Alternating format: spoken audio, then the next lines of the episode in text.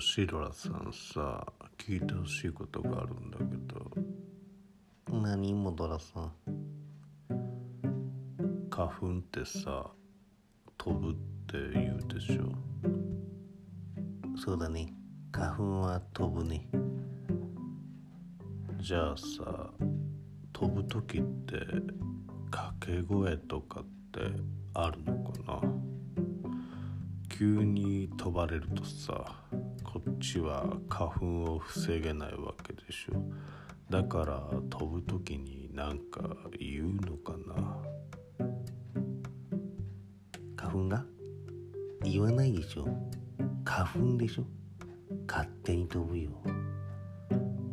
勝手に飛ぶの？うーんそれは困るな。第一花粉って集団で飛ぶでしょ掛け声ないとバラバラに飛んじゃわないかな。それは大丈夫でしょう。伝統芸能みたいなもんだから。あうんよ。あう。ん合うね。シドラさんなんかね。焼肉行きます？あうんって文字に牛の字が入ってるから行きたくなったんでしょ？